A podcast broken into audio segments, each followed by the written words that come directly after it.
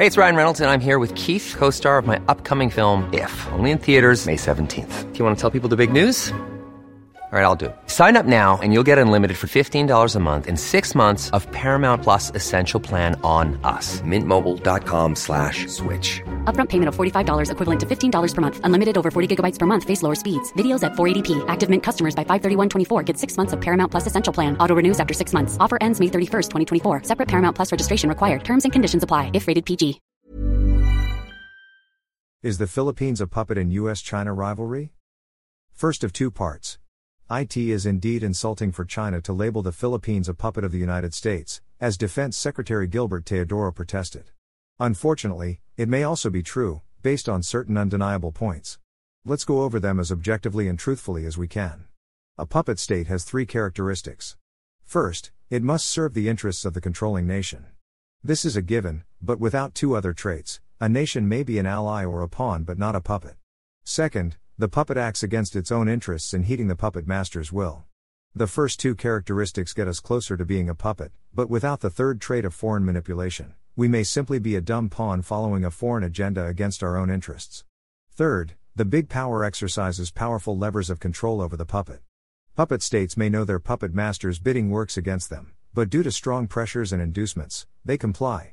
Let us go over certain realities to see if the Philippines is an ally, a pawn, or, as China believes, a puppet of Uncle Sam. Advancing the U.S. agenda. America's top global priority explicitly identified in its National Security Strategy, NSS, promulgated by the White House in October 2022, is outcompeting China and constraining Russia. Page 23 in the NSS, https colon slash slash www.whitehouse.gov slash wp content slash upload slash 2022 slash 10 slash Biden Harris Administration's National Security Strategy 10.2022.pdf. The Philippines is certainly helping advance this agenda on several fronts. Under U.S. pressure, President Ferdinand Marcos Jr. agreed in February to let American forces use nine bases of the Armed Forces of the Philippines, AFP, under the 2014 Enhanced Defense Cooperation Agreement, EDCA, which may expire or be extended in April for another decade.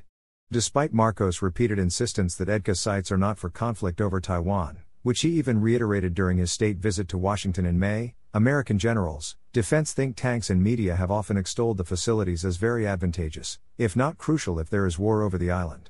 Another American agenda is mobilizing Asian nations to counter China's geopolitical ambitions. Besides providing military bases, we help this second U.S. strategy in two other ways. Confrontations between Philippine and Chinese vessels reported in national and international media in recent months have portrayed China as a bully and a threat to regional security and rule of law, with the US and its allies like Australia and Japan presented as defending us. This helps Washington's plan to expand or build alliances in Asia against what it sees as Beijing's goal to become the region's dominant power. Moreover, the incidents feed China fears and animosity among Filipinos, which could then help get EDCA and its bases extended despite the immense threat of attack they pose. Third, the planned joint maritime patrols by Philippine, U.S. and other allied vessels would help portray unilateral freedom of navigation operations, FONOPS, by the U.S. Navy challenging China's territorial claims in the South China Sea into sorties to assert Philippine sovereign rights under the United Nations Convention on the Law of the Sea, though Washington never ratified UNCLOS and actually challenges it through FONOPS. Undermining our interests. Even if our defense ties with the U.S. advance its agenda, we're no puppet if our interests are safeguarded. Are they?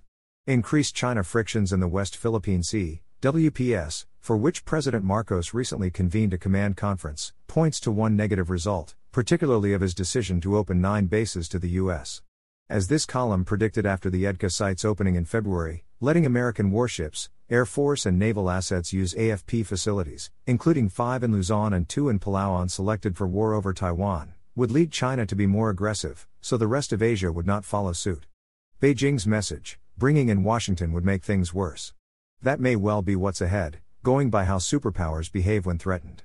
When Ukraine insisted on joining the US led North Atlantic Treaty Organization, NATO, which Pope Francis saw as bringing NATO barking at Russia's gates, President Vladimir Putin invaded to prevent Western forces, including atomic missiles, moving just minutes by projectile to Moscow. Back in 1962, when Cuba nearly hosted atomic missiles of the Communist Soviet Union, predecessor state of the Russian Federation, Washington nearly went to nuclear war with Moscow. The Cuban Missile Crisis was diffused only after the Soviets pulled back its nukes and the Americans removed its projectiles in Turkey. But the US still imposed a debilitating economic embargo on Cuba, lasting 70 years to this day. Now, as expected, China has stalled massive official development assistance, ODA, for rail projects in Luzon and Mindanao, and this is probably just the start of Beijing's economic retaliation for EDCA. Plainly, if we allow warplanes and warships capable of nuking China to use our bases, we cannot expect continued favorable treatment from Beijing. And it would be no surprise if even the livelihoods of 200,000 Filipinos working in Hong Kong were affected.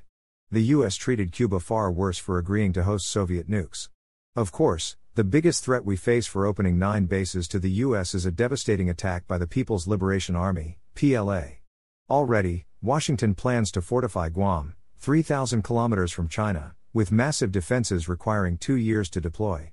EDCA bases are within range of far more PLA weapons, being between 800 kilometers and 1,900 kilometers from China. U.S. defense think tanks have predicted that air bases used by U.S. forces in Asia would be attacked by China if there is conflict, as the Guam Defense Upgrading affirms. In a news TV program on its Taiwan War Games, the Center for New American Security, CNAS, showed U.S. warplanes attacking from Philippine bases, seven minutes into the video at https www.cnas.org publication video CNAs on Meet the Press, and China retaliating against us, 10 minutes. Yet hardly any Filipino leaders and media talk about this clear and present danger.